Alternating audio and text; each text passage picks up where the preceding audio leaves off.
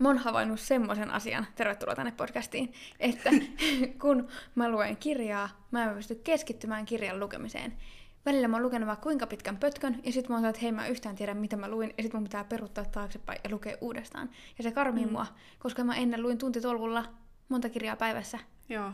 Nykyään se on työläämpää. Ja sitten no, mä huomaan sen semmosena, että keskittymiskykyhäiriö on siis, kun yritetään tehdä vaikka töitä tai kirjoittaa jotakin, niin jo löydän itseni jostain, niin, niin jostain tota, puhelimen ääreltä tai väärältä sivulta tai väärältä sivun kuulostaa. Shade. Missäköhän sivulla se on? Missä me nyt aina ollaan. Mut niin. joo, mä ymmärrän niin. tuon. Ja, ja sitten jopa hupihetkinä, kuten kirjan lu- lukiessa, niin. kun ei tarvitsisi olla maailmassa muuta kuin kirja, niin mä otan kännykän esiin, mistä niin. mä en edes välitä.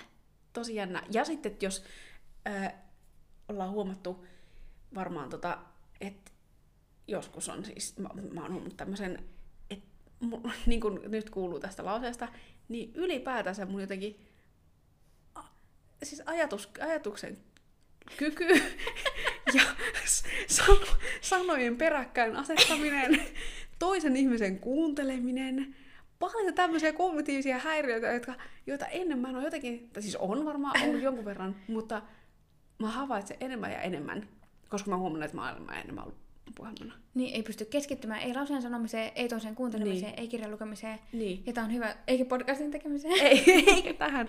Niin, mutta sitten, mutta vähän silleen ähm, huojensi ja samalla tavalla, samalla myöskin kauhistutti, kun sai vähän tutkimusta taas rinnalle ja, ja kun luki, että, että vähän tässä on kuitenkin joku syy, johon me nyt yritetään tämän podcastin kanssa saada myös ratkaisu. Niin.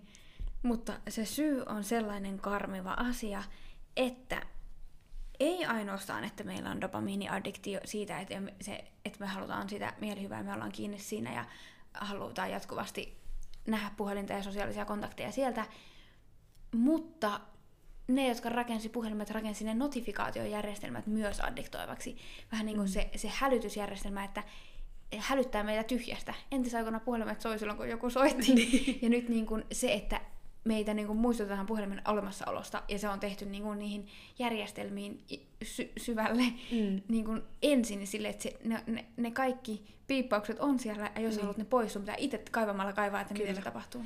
Ja tämä liittyy siihen jälleen kerran siihen huomion kaupustelemiseen, mistä puhuttiin ekassa jaksossa siitä, että, että, että meidän huomio täytyy niin kuin tavalla tai toisella napata siihen puhelimelle, että jos me ollaan erehdytty mennä jotain tavallista kirjaa lukemaan, niin, niin. nopeasti kuuluu ping, että niin. tuu katsomaan, että jollain on synttärit.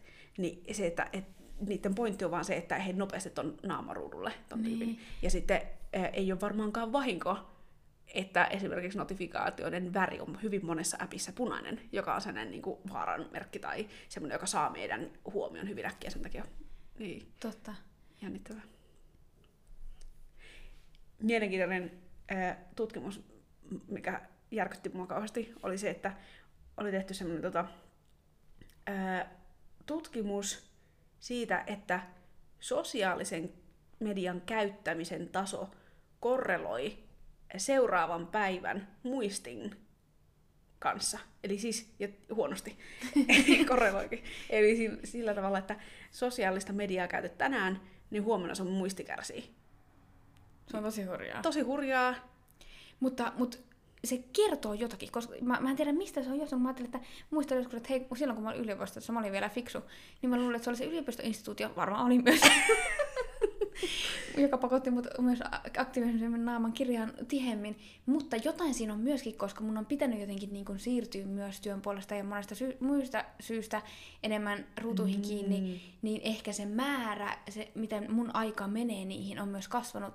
Ja onkohan se vaikuttanut myös mun muistiin tai mun kykyyn käsitellä tietoa. Koska siitä myös on ollut tutkimuksia, ja tämä meillä on myös lähteenä, se, että, ja tämä on ehkä sellainen niin kuin prosessi, mitä monet yhä tutkii, ja siksi siitä ei ole ihan hirveästi vielä tutkimustulosta, mutta että se oikeasti myös meidän kykyyn oppia ja kykyyn mm. jäsentää tietoa nämä älypuhelimet vaikuttaisi. Ja, ja sitten... varmaan myös joku ongelmanratkaisuihin ja niin. kognitiivisiin toimintoihin. Niin, koska jo pelkästään sen keskittymisen vaikeutuminen varmasti niin kuin, vaikuttaa siihen, koska mm. se, että tietää, että jos, on, jos sä pystyt pistämään sun silmät ja aivot ja pään johonkin yhteen asiaan pitkäksi aikaa, niin sulla on isompi todennäköisyys ratkaista se ongelma. Mm. Se niin kuin mä pystyn jo itsekin päättelemään ja tunnistamaan itsessäni. Jo, jo itsessään se on.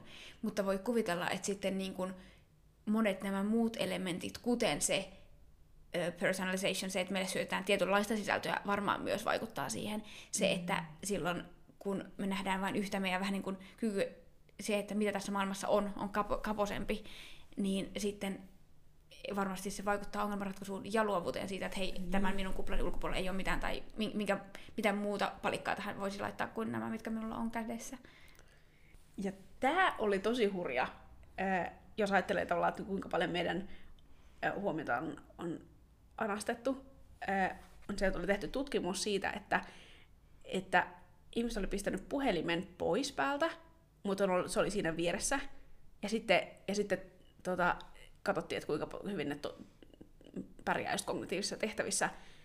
Ää, niin niiden huomio edelleenkin meni siihen puhelimeen, ja niiden kognitiiviset kyvyt oli heikopuoleiset, mm-hmm. verrattuna sitten, kun niiden puhelin oli esimerkiksi toisessa huoneessa niin kuin fyysisesti kauempana ja niin kuin kokonaan pois. Et se on mielenkiintoista, että miten meidän ää, huomio menee puhelimeen, vaikka me ei aktiivisesti käytetä sitä.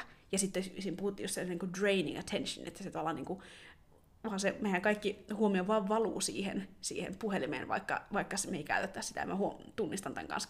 Ja tähän liittyy, mainittiinko me, tuliko, tuliko puhuttua ghost notificationista, tämmöistä haamu-notifikaatiosta, että vaikka silloinkaan, kun ei tule notifikaatioita, niin silloinkin me tarkastan puhelinta ikään kuin siellä tulisi. Että siitä on tullut sellainen käytös, sellainen niin kuin maneeri siitä puhelimen tarkastamisesta, vaikka, vaikka sieltä ei, mikä ei piippaisi. Mm-hmm. Ja se, se on hurjaa.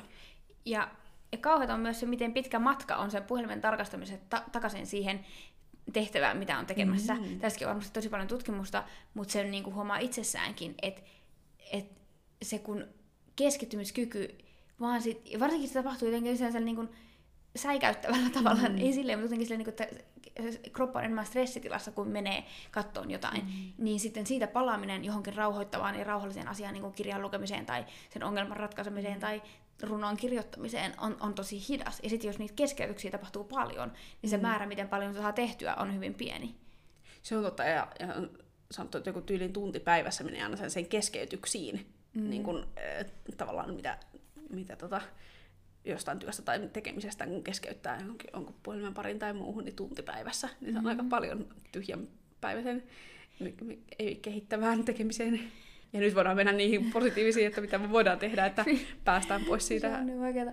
Mutta just luonto ja sitten ylipäänsä semmoinen niin kun sellaiseen tavalliseen toimintaan keskittyminen, kuten hengitys, niin kuin mitä jossain mm. mindfulness-treeneissä on, niin kuin varmasti auttaa siihen, että pakottaa itsensä välillä tiedostaa ympäristönsä ja tiedostaa mun oman kropan toiminta ja ottaa kontrolli siitä omasta olemisestansa, eikä olla niin silleen passiivisesti viemä, antamassa sitä huomioon pois.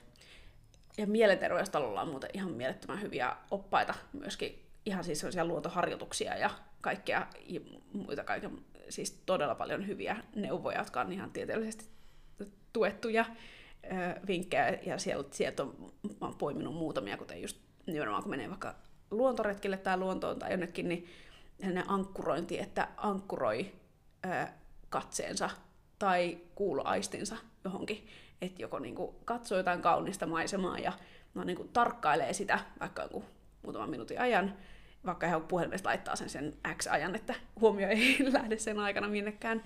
Ja ton kaltainen oli mun kokemus, yksi kirja, mikä onnistuin jopa lukemaan, noin. Mut, mikä inspiroisi varsinkin, kun oli paha korona-aika, eikä juuri muuta pystynyt tehdä kuin kävellä ulkona. Niin mä olin kirjastosta nähnyt semmoisen kirjan kuin Kävelyn filosofiaa, jonka on kirjoittanut Frederick Gross. Ja se oli vaan sellainen pikkunen kirjanen, missä vaan oli joka kappaleessa kertoi eri filosofista, joka oli kävelyllä ja millaisia kävelyitä se harrasti ja kaikkea. Mutta se oli ihana, koska se mitä se nimenomaan siinä liitettiin ajatteleminen ja kävely yhteen, ja jolla Immanuel Kantilla oli kuulemaan tosi tarkat semmoiset rutiinit, että se teki aina tismalleen saman kävelyn. Ja, ja sitten siinä kirjassa paljon puhuttiin siitä, että just se, niin kun, se, meidän, se liike ylipäänsä, että meidän kroppa on liikkeessä, me tunnetaan, kun se on liikkeessä, se auttaa stimuloi meidän ajatuksia, mutta myös nimenomaan toi, että monella filosofilla oli se, että ne menee jonnekin kauniiseen paikkaan. Ja, sen, ja sitten ne suuret teokset on syntynyt siellä, kun ne on tuijottanut jotain kaunista maisemaa. Mutta mut pelkästään se, on jotenkin niin vastalääke teknologialle mm. voi olla, ja sitten varmaan paljon puhutaan, mutta jotenkin itsellä se unohtuu. Ja ehkä se oli hyvä, silloin kun ei pystynyt muuta tekemään kuin kävelemään, niin silloin niitä alkoi arvostamaan. Ja mä oon jotenkin kiinnittynyt just siihen niin kun, niiden arvoon ja siihen, että saa olla kävelemässä ja ajattelemassa, ja se on itsessään tekeminen. Ja se oli sen kirjan kanssa pointti, että se ei ole vaan semmoinen, että nykyään meillä on myös, että käveleminen on siirtymistä paikasta mm. toiseen, se on vaan se välijuttu. Ja yleensä me käytetään se välimatka puhelimella mm. myöskin, koska se on vähän niin kuin hukka-aikaa, ja hyvähän mm. tässä on tuijottaa Facebookia. Mutta entä jos se käveleminen olisikin se, milloin sun mieli saa levätä ja katsoa ja keskittyä johonkin ihan muuhun kuin ruutuun. Wow, tuo oli, tuo oli kyllä tosi upea. Jos me oltiin vähän huolissamme esimerkiksi äh, luovina henkilöinä, niin siitä luovuuden menettämisestä tässä filter bubble-ajassa, niin tämä kävely on varmasti se lääke siihen. Ja, ja ehdottomasti kannatan. Ja jo, voin sanoa yhden vielä sen käytännön vinkin, mitä alkanut te- tekemään, yritän parhaani, on se, että metromatkoilla, mikä tiedät, tiedämme kaikki, että se on sellainen hyvin, hyvin helppo paikka olla, ottaa puhelin, niin mä oon yrittänyt sen, että mä pistän puhelimen mahdollisimman syvälle reppuun, että se ei ole se, minkä mä otan. Että joko mä ankkuroin katseen johonkin maisemaan, jos ei niitä tunnelissa löydy, niin sitten ottaa vaikka kirjan tai, tai sitten ajattelee ajatuksia. Niin. Ja sitten se perusvinkki, mikä pitäisi tehdä, ja mikä aina unohtaa, kun ostaa uuden puhelimen, ottaa kaikki notifikaatiot pois. Mm. Ettei sitten tulisi edes sitä haamun notifikaatioiden, ehtisi tulla sitä tapaa, että alkaa katsoa tyhjää, että yrittäisi niin kuin opettaa itsensä siihen, että mä katson puhelinta silloin, kun mä haluan, eikä silloin, kun se piippaa se katsomaan sitä. Ja mä oon tehnyt ihan silleen, että mä oon laittanut niin kuin puhelimen äänen ja tekstiviestiäänet ja semmoista päälle, mutta muut notifikaatit pois, niin sitten voi huoletta pitää puhelimen äänet päällä, että jos joku tarvitsee, niin kyllä tavoittaa, mm. mutta mitään ns. turhaa ei, ei tule katsottua sitten pitkin päivää. Totta. Ja ensi jaksossa taas uusi tuuma ja ihania kävelyitä vaali mieltäsi. Meditatiivisia hetkiä. Hei hei!